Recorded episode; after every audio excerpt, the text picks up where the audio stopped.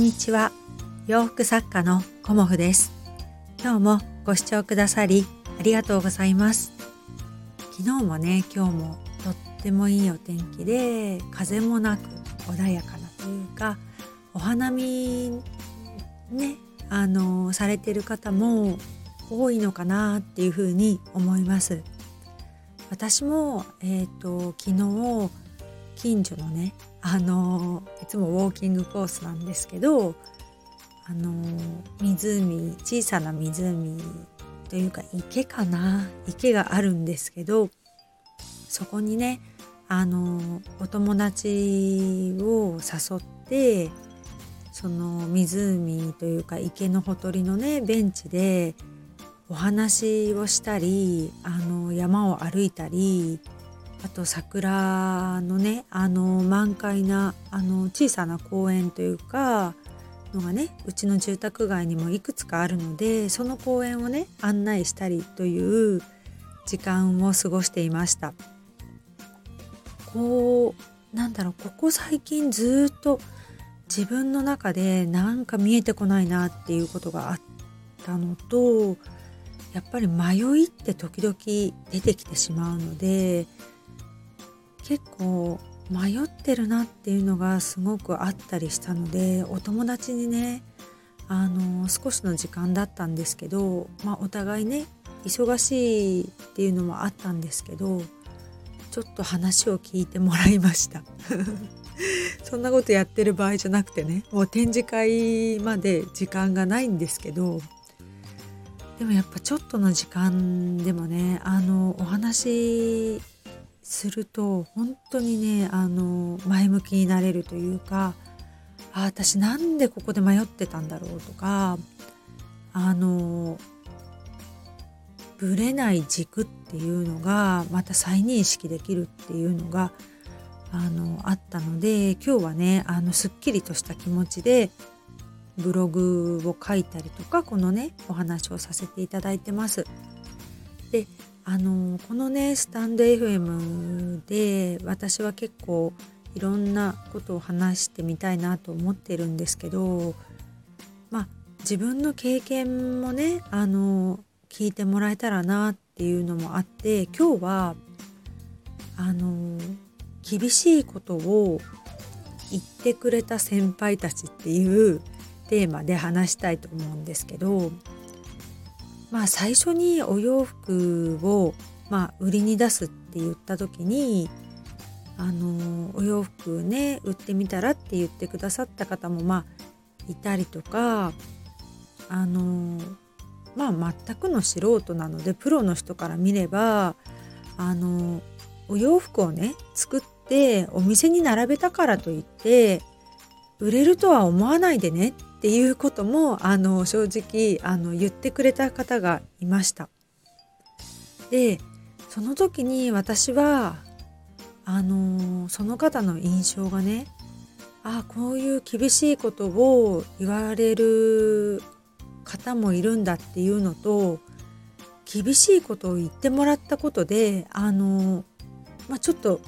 あひどいこと言うなっていうふうには一瞬思ったんですけどあ言ってくれて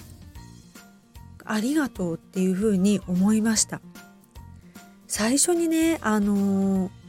作家をやるっていう時はまあうんそんな私も簡単には思ってなかったですけど作れば売れるのかなっていうふうに思うね。気持ちもなきしもあらずでそんなふうに考えてた自分が今思うとね恥ずかしいし甘いなっていうふうに今は思います。でそういうふうに本当に私に対してね厳しいことを言ってくれる先輩ってまあ過去にもお仕事だとか関わった方っていうのは何人かいらっしゃったんですけど必ずと言ってほどそういう先輩とは仲良くなってるんですよね。月日が経つにつれて。だからそういうふうに厳しいことを言われた時はまあ落ち込むんだけどよく言われるね。あのピンチはチャンスなんですよね。だからその落ち込むことも私そんなにないですけどその後なんでそんなこと言うんだろう。じゃあ私売れるもの作ってやろうっていう風にあの気持ちがね意外と私自分に負けず嫌いなのであのそういう風に人に勝ちたいとかじゃないんですけど自分がそのいいものを例えば作れないとかできない自分に腹が立つっていう方でそのいいものをね作ってあの頑張ろうっていうふうにあの今までずっと思ってきました。で洋服作家をしてもう一つあの厳しいことを言ってもらってよかったなって思ったのがまあ始めてすぐの頃なんですけどお世話になっているそのオーナーさんではなく別のねあのまあお店をされている経営されているオーナーさんのお店に行って行ってまあ二言三言ですけどあのお話しさせていただいた時にまだ私その時ってまだ駆け出しだったので洋服のねあのいろはも学び中だったんですけどそのオーナーさんが言ってくれた一言が「洋服作家なのにロックミシンも持ってないの？お話にならないよね」っていう風なお話にならないみたいなもうロックミシンとかを使えるようになってからあの出直してきなみたいな感じのあのお言葉でした。うん、でその時にああそうかと思ってやっぱプロとしてやっていくのにねロックミシンを持っていないっていうことの恥ずかしさとかああダメだったな私っていうふうなことをその方がねはっきり言ってくれたことによりスパッと気づいたんですよね。あの委託ねしてくださったオーナーさんはねその端のかがりだけであのっていう商品をね、まあ、よく置いてくれたなっていうふうに今では感謝ですけどやっぱりプロとしてやっていくっていうのは、まあ、技術ももちろん必要だしそれをあの言ってくださったっていうねあの何の関係もないまあ私がねフラッとお店に来ただけだったと思うんですけどそれを言ってくれたっていうのはあのすごくありがたかったなって今でも感じてます。その方はねもうやり手の方でまあ本当にいろんな作家さんをね見てきた方だったと思うんですけどそういうことをねあのまあはっきり言ってくださる方って私意外と好きであの好きっていうとあれなんですけど本当に感謝してます。うん。いろんなあのこのね洋服作家をすることでいいことを言ってくれる方って結構多いんですよね。どちらかというと。あの出したらね売れると思うからっ出してみない？とかっていう風にあに優しくね言ってくださる方はあの本当にねそう思ってくださっていてありがたいと思うんですけどそういう風に言ってもらった時ほど実は売れなかったりする時があってまあ売る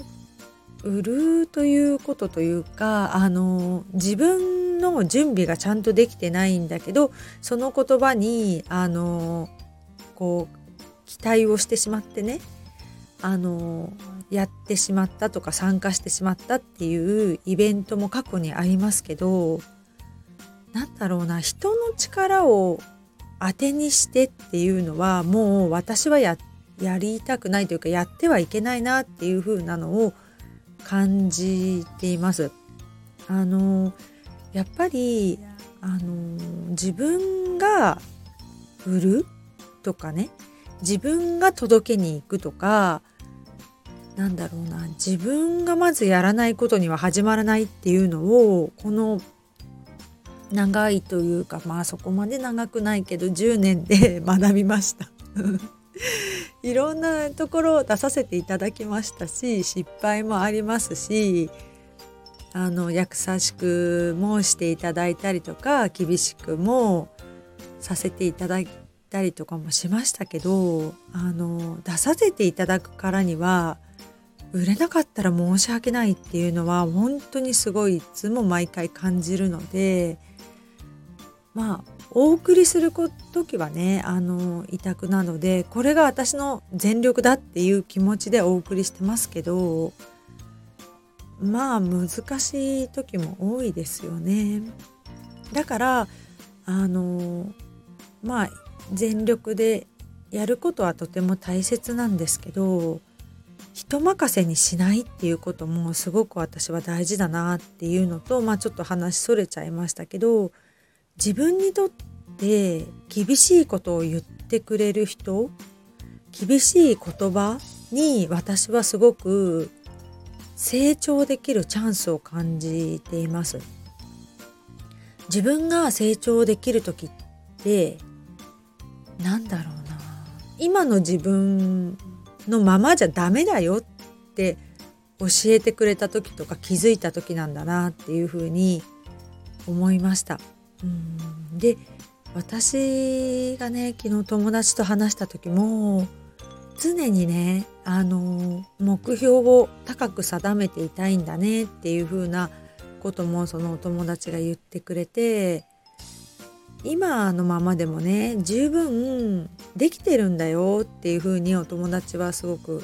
あの優しく言葉をかけてくれたんだけどやっぱり私って立ち止まっていられないんだなっていうのも感じてすごく悩んだ時期があってすっきりした時期があって進む時期があるみたいなのをまあ今まできっと繰り返してるんだろうなっていうのを昨日改めて気づきました。うん一人で仕事をするっていうのはすごくね思ったことをすぐ行動にできるのであのとてもいいなって私は思ってるんですけど人から学ぶものあの一人でやってたとしてもその時に出会った方から学ぶものって本当に大きいなっていうふうに思いました。特にねあの会社入った時もそうですけど本当に厳しいことを言ってくれる先輩が